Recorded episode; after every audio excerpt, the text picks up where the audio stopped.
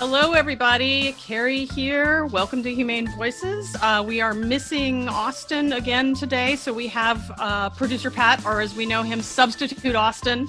Uh, how are you doing, producer Pat? Everything okay? Hey, you know, I'm moving up in the world to become a substitute. Substitute Austin. Austin. so take it. Last time I said I was sitting on the bench ready to go. This is what I'm here for. Don't worry, Pat. Eventually, we're you're, he's going to be known as substitute Pat. We'll we'll get there. There's So- for all of us. we have a great guest here today, um, and it is our our director of outreach and research for the Puppy Mill campaign, Kathleen Summers. Um, and so to to get into her uh, her conversation with us, we thought we would start off by playing a little game with you. So. Um, we're gonna we're gonna kick that off uh, right off the bat here. Um, we're going to play a game with you guys called Puppy Mill Double Speak, and Kathleen and Pat are going to compete for absolutely nothing. No prizes are involved, no cash, no nothing, and you're not going to win a puppy. Um, but hopefully, we can have a little bit of fun with what is uh, frequently a very depressing subject, um, and then we can get into some more sort of serious conversation. So, kicking it off now, um, I am going to talk a little bit about puppy mill double speak. And what we mean here is it, the game sh- the context for this game show is the double speak we're talking about is sort of the way that i during the pandemic will say things like i'm going to clean up the bedroom and i'm going to clean up the bedroom actually means i'm going to sit in bed and watch die hard for the 30th time while i occasionally sort of sock um, or for example i'm going to get i'm going to get some exercise and what i mean is i'm going to bake a cake but i'll be standing up while i'm doing it and moving around the kitchen. Puppy mills we find engage in sort of a similar sort of double speak and so we're going to do a little quiz on that um, that I, I hope our contestants will be able to uh, sort through. So let's get started. Uh, question number one. Uh, when a puppy mill says Ours is a family business. We raise healthy puppies on our 20 acre farm. Kathleen and Pat, what does that actually mean? Anyone have a guess? I think I have a guess. Go for it, Pat. I mean, you know, family business is important. That's great. So that's something that you love to hear. You want to support small family businesses. Uh, raise, you know, healthy puppies. Great that they highlighted that, right? And uh, 20 acre farm. I mean, I grew up on like a five acre plot of land in the middle of a country. So 20 acres, that's pretty big. That's got to be a lot of places to, you know, a lot of lot to run around, even if it's fenced in. I think that sounds great. I like where this is going. All right. Pat, I'm sorry, your answer is incorrect. Kathleen, can you steal? Well, unfortunately, um, most uh, puppy mills are on some type of family owned plot of land, but uh, the dogs usually are not running around in those in those many acres that we hear about. Uh, they're, the, the hallmarks of puppy mills are that they're typically kept in small wire stacked cages. Um, and uh, yes, it may be uh, technically a family owned farm, but often the, it's not what you would believe. It's not a wholesome operation where the dogs are getting regular attention and love. All right. So, second question. When a puppy mill says, My puppies come with a health gu- guarantee, what does that mean? I don't know. I mean, I you know, I I've I've never actually had a puppy, so I'm assuming it's probably like some kind of nice certificate that you know when you're when you're when you get the puppy, here's the you know here here's the bill of health, like literally a bill of health. I think that's uh, what it means. I'm I'm kind of new to this, so I- I trust so them on that. I'm going to semi buzz this, but Kathleen, maybe you could come in and give us a more elaborate answer here. Mostly, I just want to use the squeaker, just just to be clear. Uh, the health guarantees that are offered by, by pet stores as well as puppy mills are often written to protect the seller more than the buyer. Um, so a person should read them very carefully. They they may say, for example, this this health condition isn't covered, this health condition isn't covered, and, and it'll be their most common health conditions like um, you know giardia, these kinds of things. Um, and often they won't cover something like kennel cough, which is very common. Um, often they will also require the buyer of the puppy to take the puppy either back to the pet store or to the breeder's vet if the puppy becomes sick, rather than taking the puppy to the, the nearest vet or um, or the best vet available. So um, be very careful about that. So the and the outcome of that, Kathleen, sometimes is to stop me if I'm wrong, but the outcome is sometimes huge amounts of expense for a brand new pet owner, and also potentially just pretty pretty heartbreaking early moments with one's pet. Right. We've seen some pet buyers spend thousands of dollars trying to save the life of their puppy at an emergency hospital right after just a few days after taking the puppy home. Maybe he has parvovirus or, or bronchitis. Um, and then they go back to the seller and say, "Hey, this puppy was sick, and you know, you said he was guaranteed to be healthy." Um, and they'll say, "Well, if you look at the fine print, you know, we said you couldn't take your puppy to an emergency vet. You had to bring him back to our vet." Mm. Well, their vet pr- closed at five o'clock. mm. So um, it's yeah, it's those are often not they're not in the favor of the buyer. All right. Another question. Um, when a puppy mill or a pet store claims that their their operations or that the place that they got the uh, puppy from is quote USDA approved, what does that mean? You know, I, I got to break this uh, this losing streak here. so I mean, it, I think that's to me that just sounds pretty straightforward: approval or disapproval, and it sounds like approval is thumbs up. I think it's great. Kathleen, can you steal? Okay. Um, yes. Yeah, so USDA licensed breeders um, uh, getting a USDA license is sort of like getting a driver's license. It means you met some bare minimum standards um, in, in for those of us that drive, you know, you, you've met bare minimum standards, you passed a driving test, and you didn't crash into another car. Um, so for a puppy breeder getting a USDA license, it means that they had some, they met some basic requirements for cleanliness and so on. Um, but what the USDA doesn't prohibit, it doesn't prohibit puppy mills. It doesn't prohibit breeders from having dozens or even hundreds of dogs in small stacked wire cages where they live their entire lives without getting any human attention. Um, so a USDA licensed operation can still be a puppy mill. All right, so we'll have another one here. Uh, what does it mean when a pet store or a puppy mill or a, a puppy puppy seller tells a customer, uh, all our puppies are AKC registered or that they have their papers. I th- I'm pretty sure that means as the you know non uh, you know barely knowing anything consumer uh, that that is the American Kennel Club, which again just sounds good acronym. It sounds I, I'm probably wrong, but it all sounds like it's probably fine, right? Oh, there no, there it is. Okay. Well, you're on a roll, Pat. um, sadly, the AKC is not an animal welfare organization. Um, it's not even a dog welfare organization. Um, they are a pet registry organization. So if you have two golden retrievers uh, with papers, you can breed them together, sell the puppies, and register them with AKC. AKC does not come out and inspect you, approve you. Um, it doesn't look at the health of the mother and father dog that you registered. It it only is a recording uh, organization that you know records the fact that both of your dog's parents were allegedly purebred. So, eh, in fact, to make matters worse, the AKC because they make money every time somebody registers a dog with them, they actually have taken a, st- a sort of a pro puppy mill stance. Unfortunately, they have regularly come out to oppose laws that would make life more humane for dogs in puppy mills. Right, because volume breeding in their case really benefits them financially, most likely. Sadly, yes. Yeah. Okay.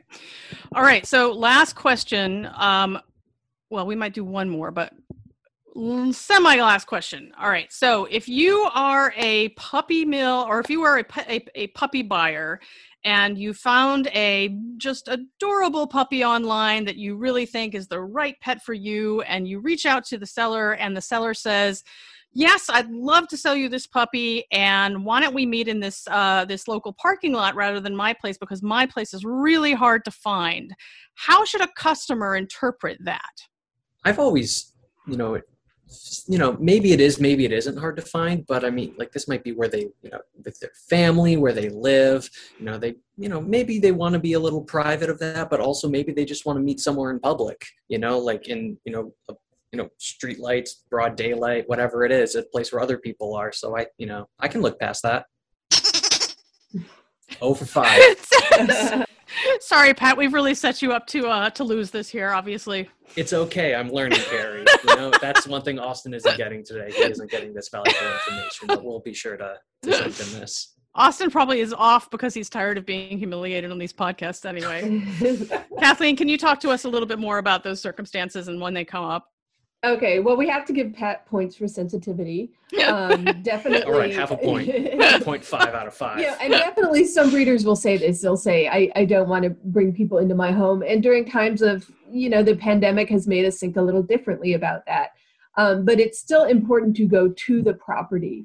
Um, if you do find uh, poor conditions, or maybe you don't even realize until later that you've been sold a sick puppy, you need to know who you bought that puppy from. And if you met them in the um, fast food fast food place parking lot, you don't even necessarily know who that person is or where they are, and you can't report them to the right um, to the right agencies and we see that all the time mm. so it's important to at least go to the property not every breeder is going to tour let you tour every room of their home um, but uh, it's important to see where the puppy was born and raised if you can and um, to also see the mother dog mm. to see if mm. the mother dog looks happy and healthy if she's shying away from you when you're trying to pet her then you know that's probably a dog that's been in a cage most of her life and hasn't been socialized and that's an extreme red flag all right. Well, thank you, contestants. I think we have a clear winner here. Um, Pat, thank, thank you for you. Thank for putting up with this this little game. Um, you know, to transition us into sort of some more serious conversation, you know, Kathleen, I think one of the things we wanted to talk to you about um, that I think probably lots of people in the humane field have experienced is, you know, everyone loves animals, and we all have friends and family who may not be engaged in the field, but who who consider themselves animal lovers and who love dogs and who will occasionally come to family gatherings or friend gatherings and say, I got a new puppy and I'm so excited and I got it from this great pet store. And so we wanted to get some sort of feedback from you about, you know, for for folks who who find themselves in those situations, you know, like how do you tend to handle that? This must come up for you a lot, especially given your sort of specialty. It's definitely something I struggle with um, because when I, I, I see somebody has a new puppy or they tell me about it, especially if it's if he or she is a purebred dog, I, often the first thing that comes to my mind is is it probably came from a puppy mill um, it, sometimes I'm wrong. I, I recently I was buying a new phone, and the man, the salesman who was selling me the phone, said he found out somehow that I love dogs. I don't remember we were talking about it, and he said, "Oh, let me let me show you a picture of my Boston Terrier puppy. I love her so much." And I decided to shut my mouth a little bit and wait and, and hear a little bit more about his puppy. And he showed me a picture of a Boston Terrier puppy, and he said, I was so lucky to get this puppy. I decided to drop by my local animal shelter to do an act of kindness and bring them a box of donuts. And just as I was there, I was lucky enough to see somebody bringing this puppy in to surrender. And I immediately applied for the puppy. Mm. Um, so, you know, sometimes if we just wait a little bit and have a conversation, we find out it's not what we think it's going to be. Um, but but unfortunately, more often than not, they'll say they bought the puppy from a pet store, and you're like, ah. And it's it's hard because that's a situation where, in a way, the the barn door is already open and the horse is already gone. Mm, um, the puppy is already out the out the barn door. puppy is out the pet store door. Um, so I think you have to be a little bit careful because you don't want to alienate somebody immediately um, when they're when they're talking about their puppy that they love so much uh, to immediately say your puppy probably came from a puppy mill. That was a really terrible thing to do. The puppy's mother will live in a cage the, her the rest of her life. It's probably true unfortunately um, but uh, you know sometimes you have to give people a, a, little moment to be excited about their dog. Mm. and um, and certainly it's probably a you know all dogs are lovely no matter where they come from but we don't want that person to think it's okay to go back and buy a second dog at that pet store. Uh, so I, I, like to wait a little bit if I can and then sort of gradually ask about the animal's health. Mm. And I might say, hey, you know, you may, if, if the puppy is sick, I might suggest, uh, you know, you may want to have the puppy checked out as soon as possible by a licensed vet because most pet store puppies are from puppy mills. You probably didn't realize that when you bought your dog. Um, but you know, you mentioned your dog's been having a little sniffle, and you know, maybe she's a, a little bit shy with strangers. These are things you're going to want to have a vet look into. Um, and you know, in the future, if you get another dog as a companion for your puppy, uh, you may want to meet the breeder first and make sure that um, this is somebody that's well recommended, um, that has vet, vet, veterinary references, um, and meet the mother of your puppy and, and sort of segue into it that way. Yeah. So, um, to transition into sort of the main topic for today, actually, um, Kathleen, the reason we have you here right now is because you have just, um, you know, not to like take the puppy metaphor too far, but you have just whelped your big project for the year. Um, you know, I know that this is this is a massive project, a huge undertaking that you take on um, annually at the at the HSUS. And can you talk to us a little bit about the Horrible Hundred report and what it is and and what you hope to achieve with it? Well, every year we publish our annual Horrible 100 report to expose 100 puppy mills that have various problems to inform the public about the the issues that are going on right now with puppy mills, where they are, uh, what types of problems are being found there, and um, to hopefully show the big picture of what's going on with puppy mills in America. And you know, of those, how many of uh, how many of those puppy mills have connections to the AKC or are licensed by the USDA? Well, in this year's report, we found that about 40% of them are USDA licensed. Uh, we do believe that probably more than half of them should be USDA licensed, but not all of them have have applied for the mm-hmm. license they're required to have. Um, other puppy mills, some that sell directly to the public, are not required to be licensed by USDA. Um, they may have a state license if they're in a state that requires them to be licensed, or they may have no license, and in some cases, that's not illegal. Um, but what we're finding is that even in the puppy mills that are both USDA and in some cases both USDA and state licensed, there are still significant problems. Um, there's still these small stacked cages that I mentioned. Um, some of these places have been found with sick and injured dogs repeatedly. There's a there's a puppy mill, for example, in Iowa called Stonehenge Kennel that is both state licensed and USDA licensed, which means it can legal, legally sell to pet stores all across the country. And they have had more than 50 injured or sick dogs found on their property mm. uh, since, wow. a, since about 2015 at their regular inspections, and yet they haven't been shut down. So, Kathleen, so, with, with something like that, like does when you see when you're sort of going through the USDA and state reports that kind of help you generate the information about these mills, like what do you tend to see in terms of what the you know the inspectors who are supposed to be taking a look at these places and ensuring that the animals are being well taken care of? What do they find and what do they what do they say to these mill owners about what they need to do? I mean do they do anything well, they're documenting the violations, and um, in some cases, you know, it's not just up to the inspector. The inspector's job is to go there and document any mm-hmm. problems that they find. Um, the problem is that sometimes the laws just aren't strong enough, or the mm. enforcement, the will to enforce isn't strong enough, so that even if an inspector is finding a lot of problems and doing a good job of documenting them, um, that, for example, if it's a USDA inspector, the USDA isn't always taking it to the next level and saying, "Hey, this guy's had enough chances. Um, we're going to we're going to start taking moves to revoke his license. And in fact, um, over the last four years, the USDA has been increasingly stepping back on enforcement, and uh, COVID did not help with that. So the pan due to the pandemic, they for a long time paused many of their in-person inspections. Mm. Um, but we're finding that even when they did go out and do some inspections and find violations, it's just recorded and the person has a slap on the wrist once again. Hmm. Um, so the our report is a way of, of sort of bringing this to a wider audience and saying, hey, you know, these are the kinds of people that number one, nobody should be buying from them, and number two, that you know these are the situations that are hidden behind that pet store puppy that you're considering buying. Hmm. Your money when you buy this puppy from a pet store or, or on a, a website is going directly to these puppy mills that are keeping the mother of that puppy in prison for the rest of her life. And are we doing anything to encourage the USDA to instead of stepping back, stepping forward and take things in the right direction, you know, make up for for this lost progress? Uh, yes, we have a lot of plans in the works. Uh, there is a new director at USDA who's only been there a few months, and um, we hope uh, to to meet with him or his staff at least, and and get him to consider regulatory changes that will improve the standards as well as consider ramping up enforcement back to the levels it used to be. They used to have much stronger levels of enforcement where people would occasionally lose their licenses if they kept violating.